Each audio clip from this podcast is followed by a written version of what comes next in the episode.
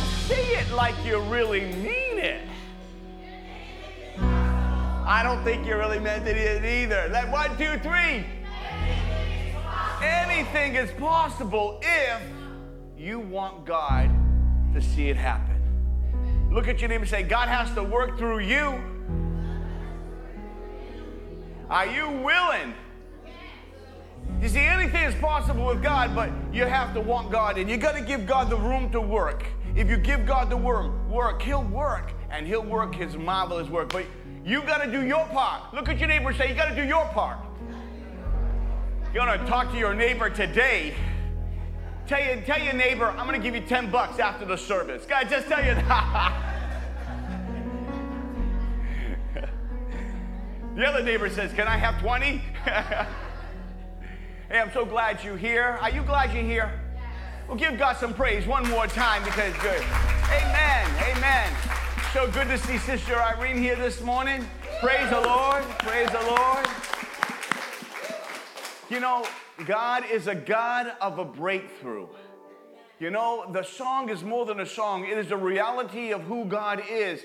But you are you willing to believe God? Are you willing to believe God when the storms and when the water's coming in the boat and the storms are facing you and it's tough? Are you willing to say, God, you are the God of the breakthrough? You're with me, you're in me, you're around me, your promises are true. That's what we need to do. That's when you start walking on water because you know who your God is. Now, when things are tough and things are hard, that's when the real faith comes out. That's when you really know what you believe. It's just not what's up here, it's when you apply what's in the soul. Amen? Amen. Look at your neighbor, shake their hand, say, I'm so glad you're here. I'll get the 10 bu- tell them I'll get the 10 bucks later.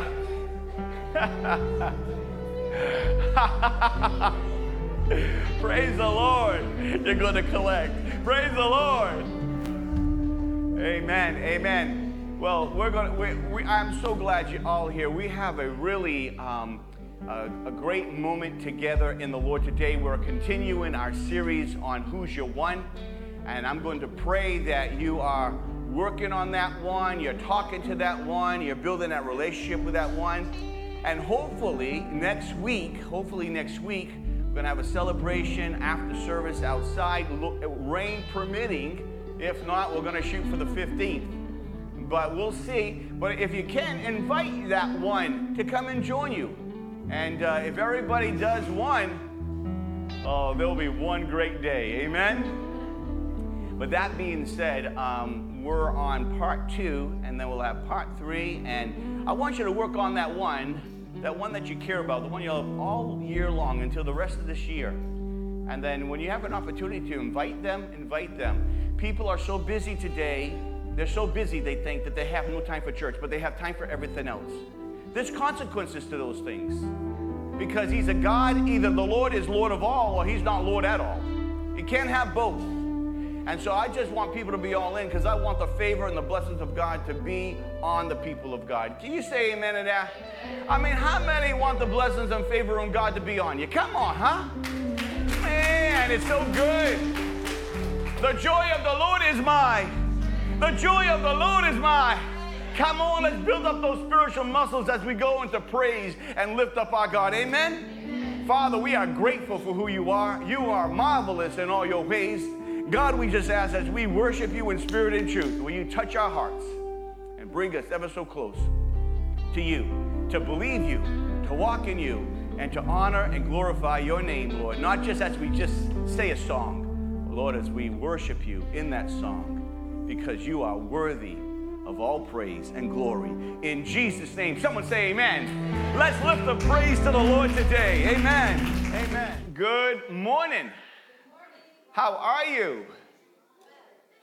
I think you look great. I think you'll all look great. Smile a little bit more. Go ahead, a little bit more, a little bit more. Uh huh, uh huh.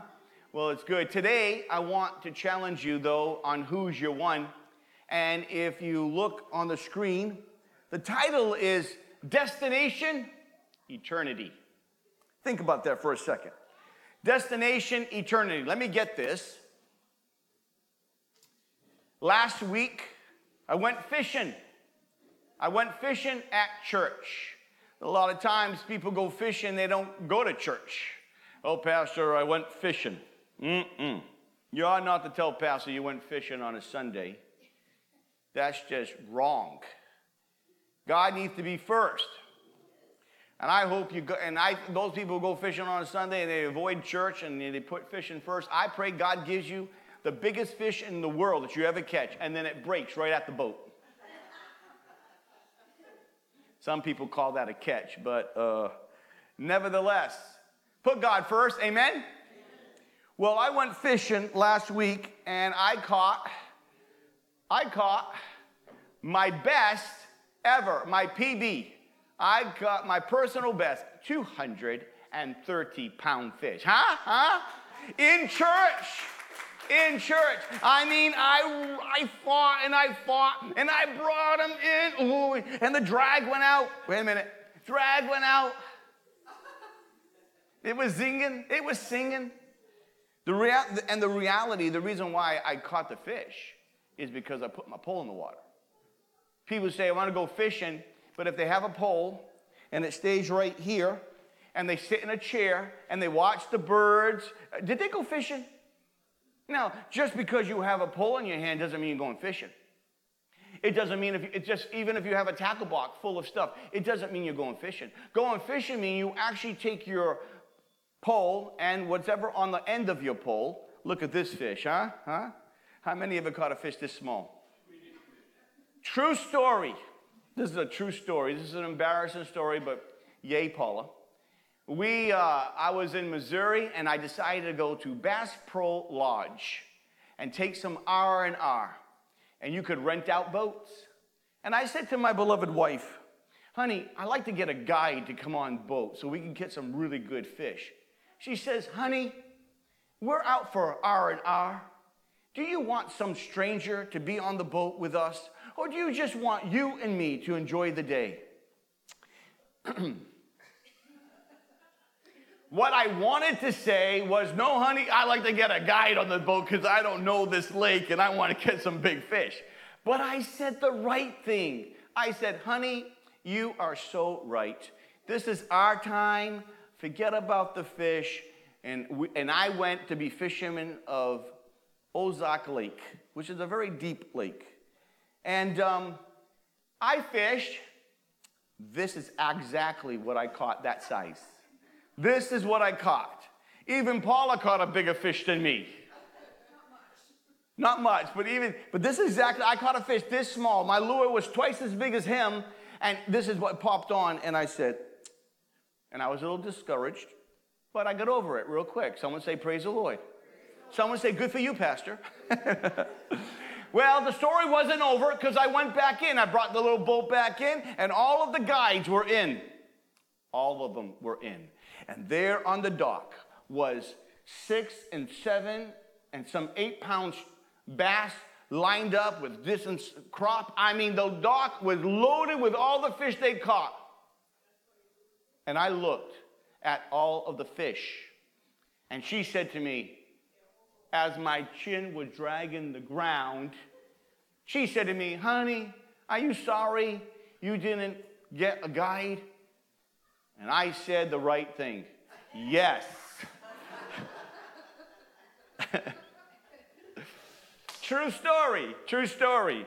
So last week we talked about the fishing, and this was the portion of scripture we talked about. This was when Jesus comes upon Peter and John and Andrew, Peter and John, James and John, James and John, and Peter and Andrew, and he says, Come and follow me, and I'll make you fishers of men.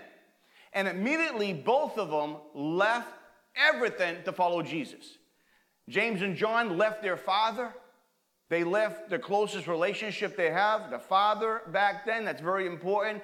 And then you have Peter and you have Andrew leaving their occupation. They're leaving everything. Now, I say that to you to tell you this is that God has called us to be fishers of men, fishers of soul. We don't, we're not just here to, to just make a living. We're here to make a difference. Amen? Look at your neighbor and say, I'm here to make a difference. Not just a living. We all need to make a living, but we want to make a difference. That's what's powerful to be fishers of souls. And so, if you're going to take your vessel, you need to put your vessel in a place where people are. It's important. Just like if you went fishing, you have to put your fishing pole. You can go fishing, and I tell people all the time, and they say they, they're good fishermen. I said, no, they're not so much a good fisherman, they know where to fish. Because you can have all this water and stuff, and just because you're in a boat and you have the best of equipment doesn't mean you're going to bring fish in the boat. You have to know where the fish are to catch the fish. And then you need to know what you need to put on the end of your line to catch the fish. And so I want you to get this because these are disciples now that have followed the Lord because they have willing hearts. And then God tells them, I want you to reproduce spiritually. I want you to make disciples. And I want you to be obedient to follow me. Even when I don't give you all the answers. Oh, did you hear that one? Let me share a story. How many of you ever watched Alice in Wonderland? Alice in Wonderland? How many of you? Raise your hand. Okay, okay. How many of you remember the part where Alice is lost and she comes to a point and it has signs all over the place of where she can go? So many places, so many roads. And then this mysterious cat shows up. And she says, she says, I'm lost. And which way should I go? And the cat says, Well, that determines on where you want to go. And she says something so profound. She says, I don't care where I go. And then the cat says, Then it doesn't make a difference where you turn.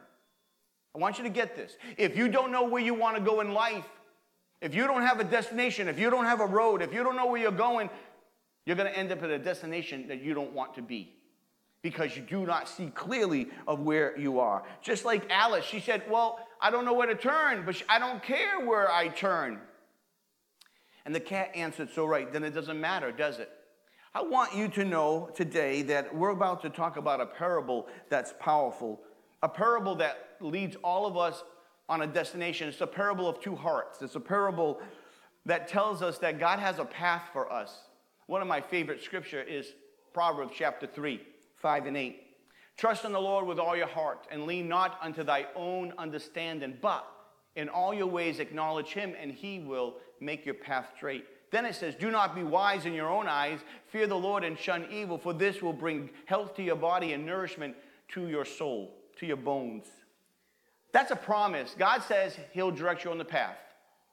Now, I want you to get this. God has a plan. Look at someone next to you and say, God has a plan. God's given you a Bible, basic instruction before leaving earth. If you want to know the author, you have to read the book.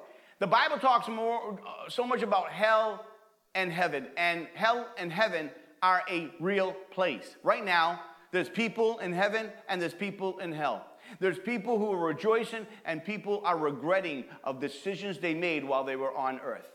You see, we live this earth and we focus so much about what we want, and it's all about us, and we forget about we're accountable to one. Hello, the audience of one. We're accountable. And what we do here will make all the difference what happens there. And so I want you to understand that God has a heart for you. God loves you. And if someone has not told you that in a long, long time, I want you to know God loves you. God loves you. I want those watching online, I want you to need to know maybe you haven't heard this from anybody, but God so loved you. You're important, you have value. Look at this, the plan of God, 2 Peter 3 9. The Lord is not slow in fulfilling his promise, as some count slowness, but his patience towards you, not wishing that any should perish, but that all should reach repentance. That is the plan of God, that God has a plan that you can get right with God through repentance. I want you to understand that in the plan, God gives a sacrifice. John 3:16, for God so loved the world that he gave his only son, that whoever believes in him shall not perish, but have eternal life. That's the sacrifice. God has the plan for you, the plan of redemption. He gave you the sacrifice, and here's the big one you also have the choice. The plan that God has is a choice. Matthew 7 13, 14 says, Enter through the narrow gate. For wide is the gate and broad is the road that leads to destruction, and many enter through it. But small is the gate and narrow the road that leads to life, and only few find it. I want you to get this, this is important. because we're about to take a journey. And as we start talking about who's your one, I need you to have a heart for your one. I need you to realize that we play around with life so loosely, so lightly, and, and so many people don't even see the value of what life really has. Life is a gift. Tell your neighbor, life is a gift. And so often we abuse the gift. And there's always consequences for that. Let me share something with you here. Let me go get this for one second. How many of you not many, I bet you. But how many of you read the morning paper today? paper, what's that? It's funny, but I can teach you something from this piece of paper. I can teach you something about when you do what's right, there's blessings, and God says He will direct your path. If you do it God's way, God promises to direct your path. He will make your path straight. He will help you. He will be there. And because when you take this piece of paper, watch this, no scissors. I'm to take a piece of paper, and every single time, I'll even take this small one.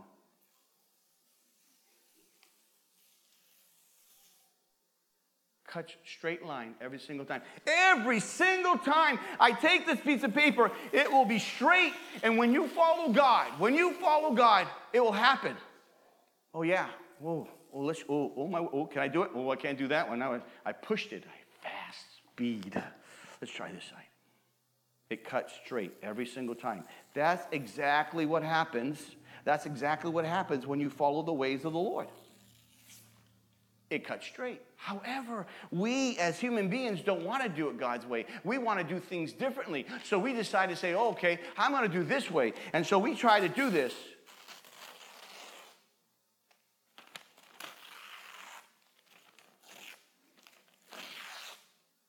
It always works wrong. Why is that? But if you do it God's way, God will always help you and be straight to what you need to do. Why? Why? Because God has ways and rules, and not rules, but principles. And if you follow God, God will lead you on the straight path. But if you decide to do your own thing, you're going to go astray. You so why is that, Pastor? Why is that happening? Well, it's very simple. It's very simple. It's the way they made the paper. It's the same way that God made you. When they made the paper, they put all the grains going this way, so it rips straight. But when you go across the grain, it goes crooked because it was not meant to that way. The same thing, you were meant for relationship with God. You were meant to, God gave you lines in a parking lot. I love people who just don't love park, don't like to park in the lines. They just want to park any way they want. You know, it's sort of like I want my, I want to be free. I want my own path. I don't want you telling me what to do. That's what I hear all the time. Don't tell me what to do. Well, all that sass and all that sarsaparilla. Don't tell me what to do. But the problem is, if you go in a parking lot and you park the way you want, and you're a happy camper, and everybody else does that, when you come out during the Christmas time at the mall, you're not going home. Because someone else parked the way they wanted and they blocked you in. Now, all of a sudden, all this free spirit thing doesn't work very well. Then you get to feel like, oh, those lines do have a purpose, don't they? God has a purpose for you and He has a path for you. But if you get off the path, there is consequences. So let's take a journey of two hearts. Let's take a journey of destination eternity. Let's look at Luke chapter 16. Verse 19 says this There was a rich man who was dressed in purple and fine linen and lived in luxury every day. At his gate was a, laid a beggar named Lazarus, covered with sores, and longing to eat what fell from the rich man's table. Even the dogs came and licked his sores. Now, as we get into this, I want you to think about your one. As you're going to start to invite and care for them and just befriend them and help them, help them, share with them, be light and salt to someone it's important. The name Lazarus actually is a Hebrew word that comes from the root word Eleazar. That's where Lazarus comes from. And it's interesting that it means God has helped. When you look at the story at the end, you realize God did help Lazarus. Um, Lazarus. So, that being said, let's look at this for a second. God's description of two hearts here. We see a rich man and we see a poor man. Now, the rich man was rich and the poor man was poor. The rich man had fine clothes, but the poor man was in ragged clothes. Not only that, but dogs were licking his sores. And the king and this man lived outside of uh, the king's palace. He just was begging. And if he's begging, it probably had some type of physical disorder. That why he was begging. What was even worse than the description was a dog. You know, dogs were not looked at like we look at dogs today. Today we look at the dogs today and every. How many of you have a dog? Raise your hand. You have a dog. How many of you have a dog you actually like? You actually like this dog? Okay. Yeah, I like my buddy. Uh, just last night, tell you a little story. Just last night, I hear my dog going crazy in my backyard, really crazy. And I knew two things either somebody's in my backyard or something's in my backyard. So I come out and I hear this thing hissing at my, my dog, and my dog's trying to attack it. So I'm like, oh my. So I said, what is, he, what is it? Is it a, I didn't know what it was exactly. So I go get my flashlight. Of all things that my dog wants to attack, a skunk.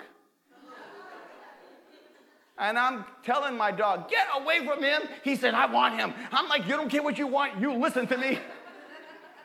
Because you're sleeping outside. So he didn't get sprayed, but he was like within two feet of growling at him and snapping at him. And that poor, the poor thing was, the poor squirrel was shaking his feet there and ready to, t- skunk, yeah. What I say, squirrel? I let him have a squirrel. But I'm just, I'm just saying that it's important you have to say dogs were not looked at as good. They were terrible, mangy, full of fleas and, and, and that type of thing. And some of you feel that way when you see a dog. Get away from you. you know, I'm, I do not want to know who you are. but nevertheless, not only that, but he's licking the sores. It makes the picture even worse where this whole thing was going. So I want you to know that the rich man had been dis- discarded. Nobody's paying attention to him especially the king. But here's the thing the king forgot about what the scripture says all through the Old Testament. I took just the book of Proverbs. I've been in the book of Proverbs quite a bit lately. And I took just Proverbs. What does Proverbs say about the poor? Let me just give you a few. Proverbs 14, 21 says, He who despises his neighbor's he who despises his neighbor's sins, but blesses he who is kind to the needy. He who, uh, Proverbs 19, 17, he who is kind to the poor lends to the Lord, and he will reward him for what he has done. Proverbs 21 13. If a man shuts his ears to the cry of the poor, he too will cry out and not be answered. Proverbs 28 27. He who gives to the poor will lack nothing, but he who closes his eyes to them receives many curses. This is in the Old Testament. This is just Proverbs, but that's just one book, not to mention all the other books. God's very much about taking care of those who are in need. But this king who had all the luxuries, had no time, had no time. It was all probably about him and his kingdom and his people. Not caring about another person. Look at that low life. That's what people say. So wrong. That person who's in a different area of life right now is still valued in God's eyes. Someone say amen. amen. Everybody has value in God's eyes. I don't care what they've done or who they are, they still have value Problem is, some people will let you help them and some people won't let you help them. That's a different story. You see, you and I need to know that God's description here is about two hearts that about eternal destiny. Two hearts, eternal destiny. Look what it says in verse 22. The time came when the beggar died and the angels carried him to Abraham's side. The rich man also died and was buried. In hell, where he was in torment, he looked up and saw Abraham far away with Lazarus by his side. I want you to understand something. This is important for you to know that when a person dies, they retain their memory. I want you to understand something that life continues, so when a person dies, it doesn't just die and I mean, it's a continuation, okay? I want you to understand that heaven and hell is very real, very real. People want to believe that, you know, they're just going to put you in a box. Go ahead, that's your belief. But when you don't find the box coming, it's too late to change your mind.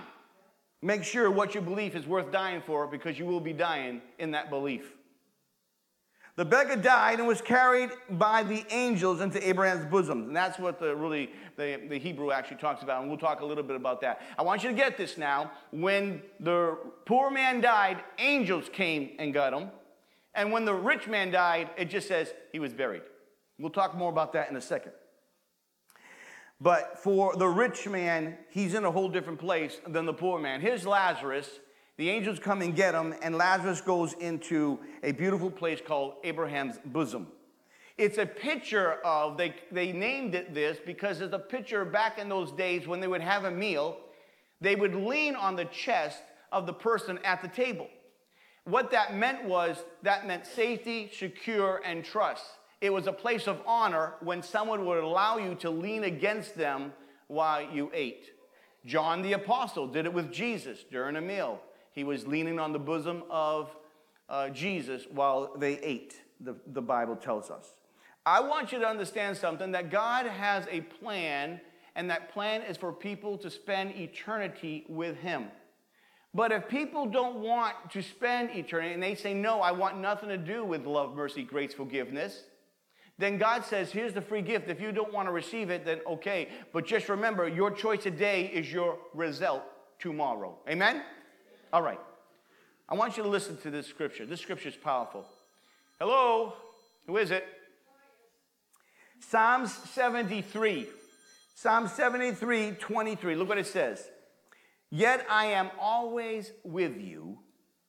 You hold me by my right hand. You guide me with your counsel, and afterwards you take me home to glory. Do you see the process? This is the psalmist describing exactly what takes place. Yet I am always with you, God says. I am always with you. Then he says, You hold me by my right hand, you guide me with your counsel during life, and afterwards you take me home into glory. I want you to get this. God has a plan for eternity. The parable here that we're talking about actually uses a name which most people believe that it's real. It's a real story that Jesus sharing. Most parable will be a merchant, a farmer, a person, uh, you know, some generic name, but not in this one. This is the only time in Scripture that people, that Jesus mentions a name. That's the only time. That's the only time. So we have nine parables in the Old Testament, and we have about 38 in the New Testament. How, how many parables in the Old Testament? Very good. How many we have in the New Testament? 38. About 38 parables. And one of these parables is Jesus is using a person's name, giving an indication that he's talking about a real story. So while we're in comfort right now, there's a, there's a man who was a king who's in much discomfort. And we're going to see exactly what this conference all about. Because as you recognize this, that when we talk about the agony he's about to describe, it's really, really, God did not place him there. I want you to get that. People say, why did God put people in hell? God don't put nobody in hell. What did we talk about in 2 Peter? He wishes all would come to repentance. It is a choice that people make. God created you volitional. That means you have a choice to do things. You're volitional. You choose. God did not make you robots. Though God is sovereign and rules over all, in his character of who he is, he put the aspect of you being volitional, meaning you make your choice, you choose. Let me put it this way Would you want pay people to be your friend, or do you want people to be your friend because they love you? Come on now.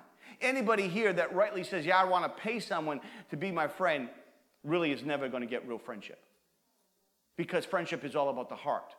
And what I say about Jesus, Jesus is all about the heart. The heart of the matter is a matter of the heart. Amen? So that being that being the case, I, I want you to look at these two people and look what happens here. Listen to the rich man's words of regret. The rich man cried and said, Father Abraham, have mercy on me and send Lazarus that he may dip the tip of his finger in water and cool my tongue, for I am tormented in this flame. Now, I want you to get something here. He didn't ask for a glass of water. He didn't ask for a gallon of water. He didn't ask for a pint of water. He asked for what? One drop. One little tiny. And it would just that drop, just that drop, you can see the agony, just a drop was going to bring him such a satisfaction for a very short period of time. I want you to also notice that he doesn't pay about t- attention to Lazarus when he was at his gate, had no time for him. Isn't it amazing how he notices him there? Now, isn't also asking him to be, can you tell him, here's the king trying to order people, tell Lazarus to come give me a drop? I don't think there's much change in the king. He's still looking at Lazarus now as still being like a slave type of thing. And wanted him to bring him a drop of water to put on his tongue. I, I don't know about you, but I, I want you to kind of get this. The poor man didn't go to heaven because he was poor, and the rich man didn't go to hell because he was rich. It was a heart problem. It's always a heart problem. God's always about the heart. It doesn't matter how much you own, it's what you're going to do with what you own. Because whether you got a person who's poor and has very little and they're stingy, or you have a person who has much and they're stingy, they're both stingy according to where they're at. There's no difference because it's a heart problem. I come up with a little H, H4G. It'd be a great shirt. H4G. What does H4G equal? It equals heart for, hearts for God.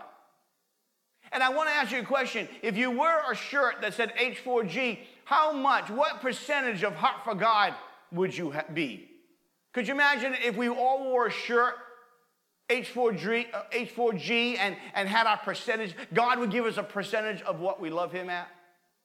I think about that often. I said, God, I know I love you, but what percentage am I living my life for you?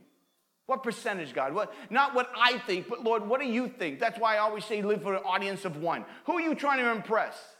I'm not really trying to impress anybody, to tell you the truth. I don't care what they do. I don't care what they have. People are people. They all put their pants on one leg at a time. It's all about hearts.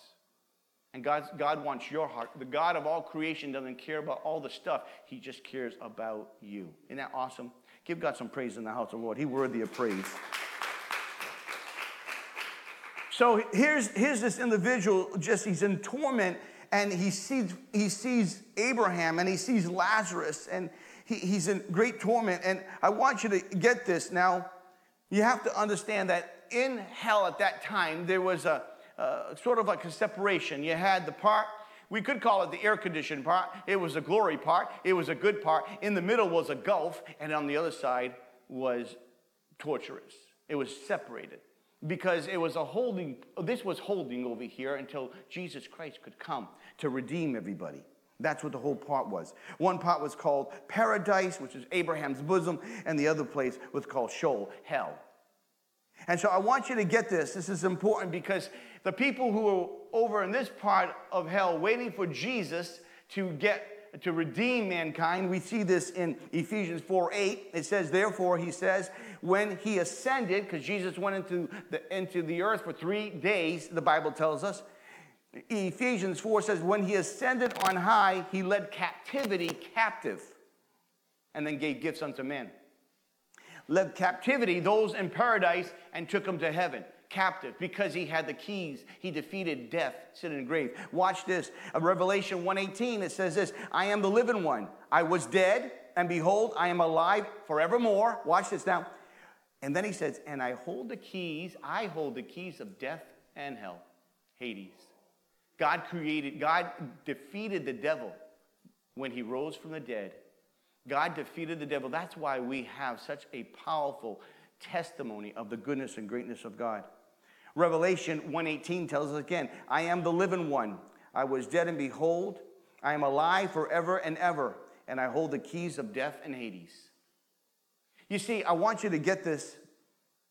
The words of regret that come from this man is kind of starting to see a little bit here in verse 24.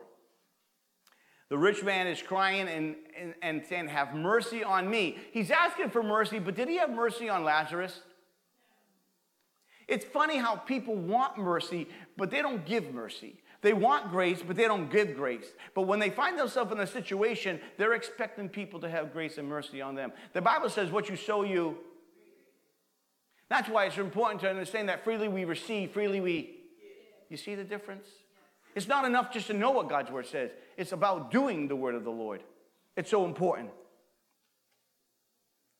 But Abraham replied, Son, remember that in your lifetime you received good things, and while Lazarus received bad things.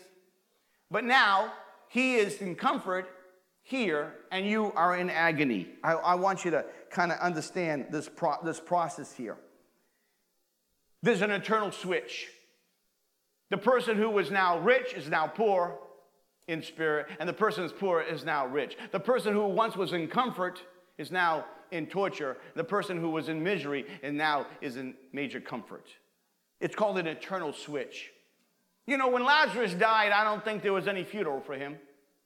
They mainly take poor people that are beggars and stuff like this, and they, there was a piece of land that they would go to, and it was, it was just not very good.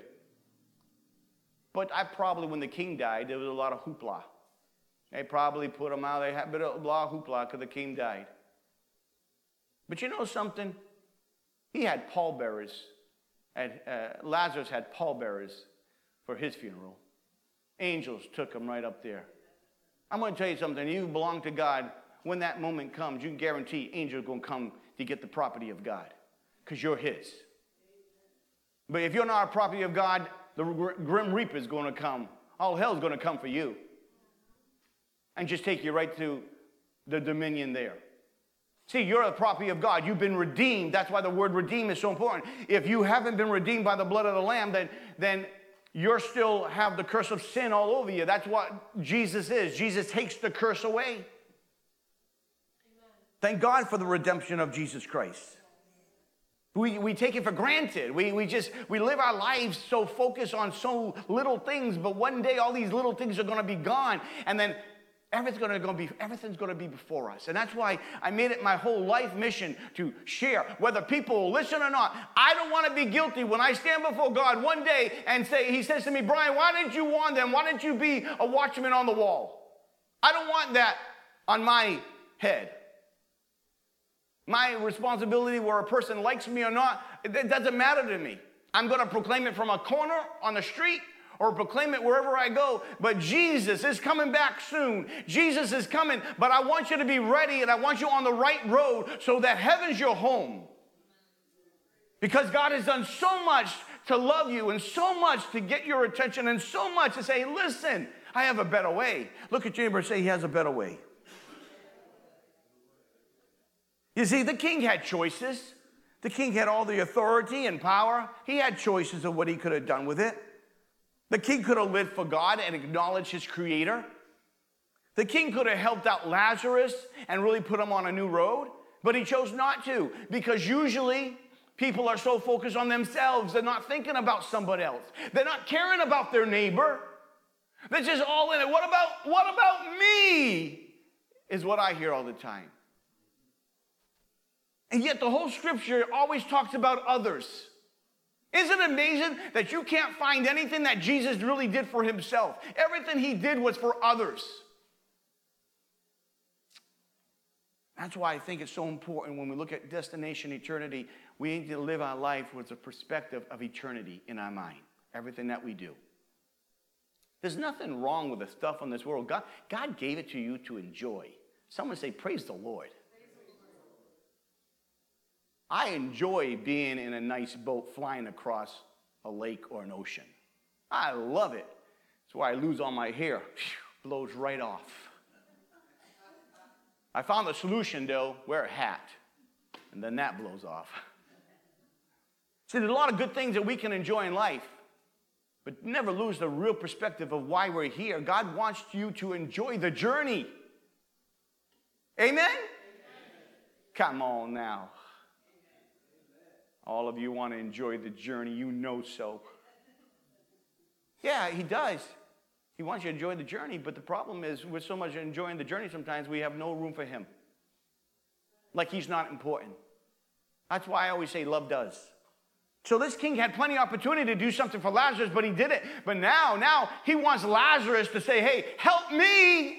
I'm in agony now. I need you to help me. Look what it says in verse 20. This is the, this is uh, the portion of scripture that's going to talk about the divide.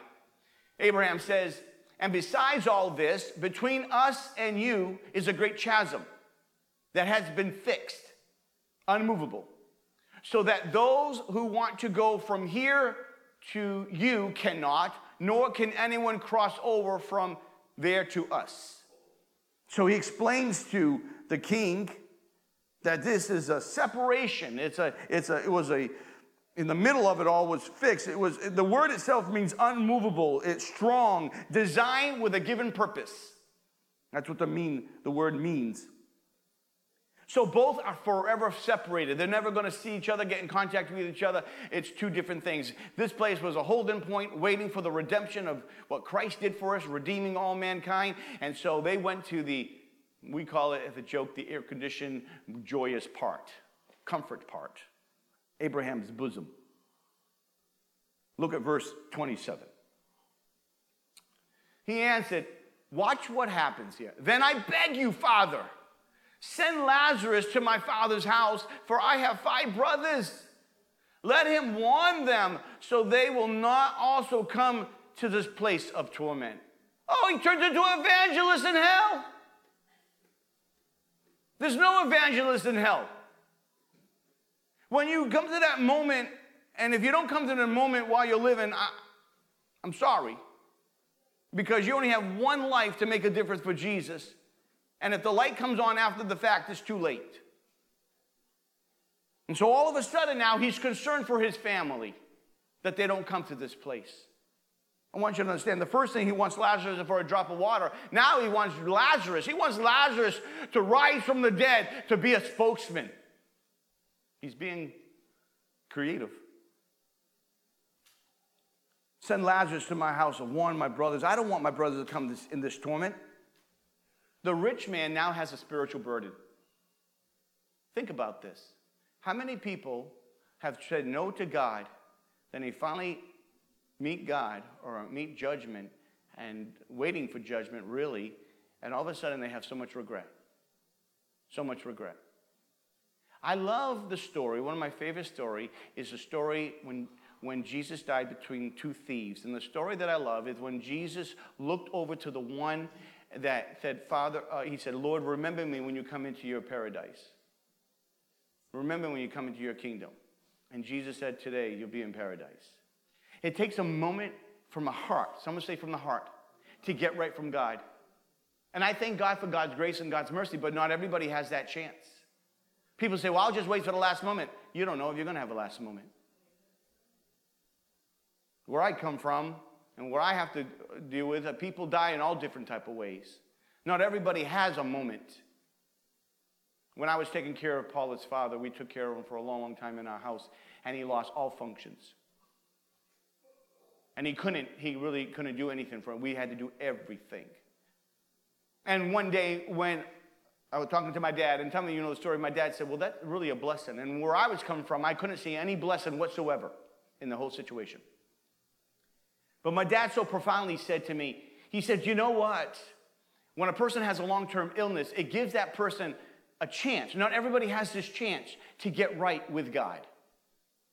And I will be honest that he got right with God during that duration of time where we would sing hymns and we had moments, many moments together in doctor's office just singing and different things like that. And so in, in his case, that's exactly right. He had time. And when my dad said that, I said, you know what? I never, I never saw that. I never saw that. Never saw how he saw it. It's also interesting that the same man said with a long sickness, the same man got saved a little bit under a year after all my all the days of me and my brother sharing Jesus with my father. He was such a stubborn individual. But after a long, long time, but he's the one that has a massive heart attack in his sleep and dies without even having that moment. But just before that, had a great conversation of him accepting the Lord. You see, God works all things well. I just say, don't wait till the last moment because you don't know. The problem is your heart, your heart. If you, you want to wait and do everything you want, you have a heart problem already. Get right with the Lord. God loves you, relationship. We need good relationships in our, in our vessels and around us and in us. God is the best relationship you can ever have, but He wants you. He don't want nothing from you. He just wants you. Someone say, praise the Lord. You ask, you go out there and find out someone who just accepts you. God is so good. He sees the need. He sees everything that you are and who you are. So if God sees that for you, can you do that for someone else? Think about it. Look what God has done to show you his love. Can you love someone else like that? Who is it in your family? Who is it um, uh, in a friend? Who is it acquaintance? Uh, who is it that you work with? Who is it that comes on your mind because you actually care for this person? But if this person died today, you would say, I'm not sure they made it. I'm not sure they're going to heaven. They're a nice person. Good doesn't cut it. There's a lot of people in hell that were good people, moralist people. Jesus says, I'm the way, the truth, and the life. No man comes from the Father but through me. Jesus is the one that only made it very one way. That's why we have the answer. I remember where I was. I could have died so many times. God kept me alive. And, and if, if God never kept me alive, I would never have four wonderful boys and a wonderful wife. I never, I would never have that. I would have died. And not to mention the times he protected us, because I wasn't exactly a smart teenager. Hello. I know all you were great teenagers and so smart and did everything right, and you listened to everybody. I know you were wonderful. I wasn't. I've done dumb things. So when I deal with youth and they do dumb things, I understand. Okay, you're young. I remember one time going 70 miles an hour through a stop sign with my girlfriend on my motorcycle, just flying through stop signs. Yeah, you witness with that? Yeah. Just crazy stuff on bikes. I still love bikes. I'm getting my new bike next week, man. I didn't tell you yet. we'll talk later.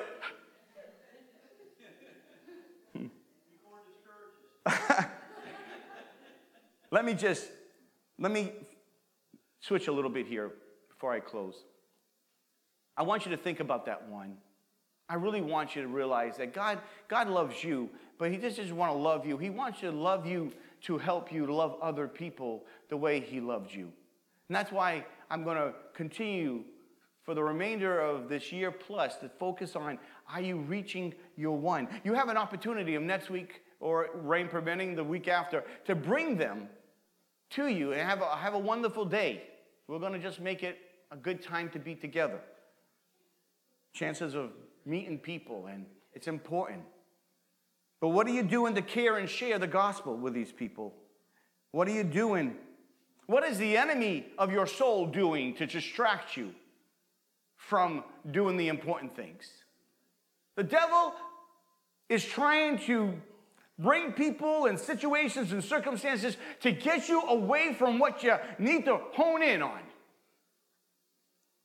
What can you learn from the scriptures that will change your life and help you to change other people's lives? If we're going to make a difference, the greatest difference we can ever make is the, in, the aspect of eternity. Could you imagine? Think of this with me, please. You're in heaven one day and you see someone that you shared Christ with, and you know that God had you part of that life. Could you imagine it? Yo, Bob! You know, give that heaven handshake, boom, boom. you know, that's angel wings. So could you imagine? Could you imagine seeing the people that you had a part to being there? Could you imagine all of a sudden, I believe this, when you die, I believe you have people meeting you. I do believe it 100%. And there's a couple things I get from scripture where you're going to see your people. Oh, what a day it will be when Jesus, I will see. There's a great plan. It's not over. When it's over, it just begins. But we have work now. As you know, we look around, this world, world's not going to get any better. Okay? It's just going to get a little worse. Because that's what sin does. Sin grows. It's, the Bible calls it yeast, it grows. So you and I need to recognize the importance. Now, watch this. So he, t- he says, I beg you, Father, send Lazarus to my father's house, for I have five brothers. Let him warn them, please, so they do not, or they will not also come to this place of torment. Look at verse 29. Abraham replied, They have Moses, they have the prophets. Let them listen to them. No, Father, Abraham, he said. But if someone from the dead goes to them, they will repent. Huh? Think about that. If someone came back from the dead, I know someone who came back from the dead. Anybody know his name? Both of you are right. Jesus and Lazarus. Let me tell you something. It's really great to know that Jesus came from the dead, gave us the good news, was here with people and people saw him. And yet, do people believe with all the evidence, even the secular evidence that's out there? It's funny, but when people want to believe something so bad, they will find any evidence they can, find some evidence, and then say, There's my evidence, while they avoid all of the other evidence all around them. It's amazing how we convince ourselves away from the truth, not allow the truth to speak for itself. They have Moses, they have the prophets. But if, oh, but if someone died and came back from the dead, they would surely repent. This, this individual has had a change of heart. You think if this person came back, he would live differently? That's my point. Why do we have to have tragedy take place before we live differently? Can we not learn from what the scripture says already? Can't we just get every day, get in the Word of God, every day get on our knees and just talk to God, build that relationship? Can we learn, you know, can we learn ahead of time that it hurts when someone punches you in the stomach and knocks the air out of you? Do you have to be hit in the stomach to knock the air out before you realize how important air is? We don't have to go through that extra pain if we just really push in and say, God, I really want to do it right. The Lord says, Go and make disciples. The first thing, discipline yourself and then discipline others so you can lead them to others, to, uh, to, to the Lord. Let me just look at verse 31. And he said unto him, If they hear not Moses and the prophets, neither will they be persuaded, though one rose from the dead. Looking at our culture, we could probably say that's true, so true. Today, people are so focused on so many things and don't even give the Lord any room. Lord, behold, you bring God into school. Lord, behold, you bring God into anything. He, yet He's the one that created everything, and they just want to kick God out of everything. One day, one day, each person is going to see God. I want you to know if you know Jesus Christ as your Savior, I want you to start having a burden for those that don't. Don't ridicule them. Don't mock them. Love them where they're at and help them to know there is a better way. And his name is Jesus Christ. Amen? Amen. Amen. It's important. Let's be a voice of warning others. Let me close on two scriptures. They're powerful scriptures, so hold on to your seat. Are you holding on? Here it goes. Matthew chapter 25, verse 31. When the Son of Man comes in his glory and all the angels with him, he will sit on his throne in heavenly glory. And all the nations will be gathered before him, and he will separate the people one from another as a shepherd separates the sheep from the goats. He will put the sheep on his right and the goats on his left. Then the king will say to those on his right, Come, you who are blessed by my Father Take your inheritance, the kingdom prepared for you since the creation of the world. For I was hungry, and you gave me something to eat. I was thirsty, and you gave me something to drink. I was a stranger, and you invited me in. I needed clothes, and you clothed me. I was sick, and you looked after me. I was in prison, and you came to visit me. Then the righteous will answer him, Lord, when did we see you hungry and feed you, or thirsty and give you something to drink? When did we see you as a stranger and invite you in, or needing clothes or clothe you? When did we see you sick or in prison and go visit you? And the king will reply, I tell you the truth. I like this part. Whatever you did for one of the least of these, my brothers of mine, you did for me. I want you to think about this. This is important. Not only to the family of God, but for those that God brings into your life.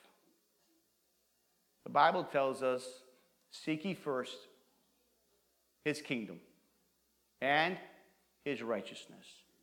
And all those things, someone say things. Yeah. See, God's not against the things. He wants to bless you, He wants to make you smile. He really does. And the things will be given to you as well. Therefore, do not, what is that word? Do not worry about tomorrow, for tomorrow will worry about itself. Each day has enough trouble of its own. This is how we live the life. This is how we make a difference because destination eternity is for everyone, but the one of your friends, your sister, your brother, your mother, your father, your co-worker, who is it that you God has put you put them on your heart? It's important.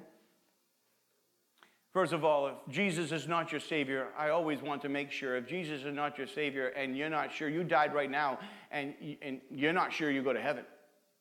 Well, let's, we got to make sure that's okay today. You understand? Everybody say amen? Yeah. If you died right now and you, you, you have a doubt, you're not sure 100% that heaven's your home, this needs to be taken care of right now. This is the first step because Jesus provided everything for you. Everything. You just have to say, you know what? I've sinned. I've done it my way. But I don't want to do that no more. I surrender. I want to do it God's way. I, I recognize I've sinned before God, but I know that He died for my sins and He rose on the third day. And because He rose on the third day, He defeated the penalty of sin and death in the grave.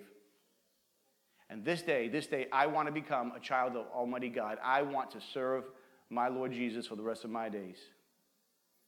And if that's you, if that's you, and you say, I want, I want to make Jesus my Savior. I want heaven my home. Just raise your hand right we are. Right we are. Yeah. How, how about, amen. How about, how about, how about those online? How about those online? You can put it down. How about those online? God wants to do a work in you and through you. All you have to do is say, God, right now, come into my heart and my life. Let's do a work. This is the first step, the first step to give everything, give everything to the Lord. Don't hold back nothing because when you hold back, God can't do things when you hold back because God wants you to give everything to the Lord. Everything to the Lord. We're going to do two things in a second here. But first, I want you all to stand to your feet, please. I'm going to have Sister Kim pray with you, okay?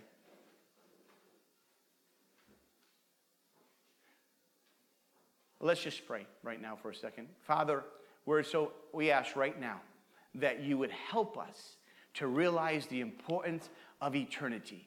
We pray right now, God, that you would start to touch and help individuals right now.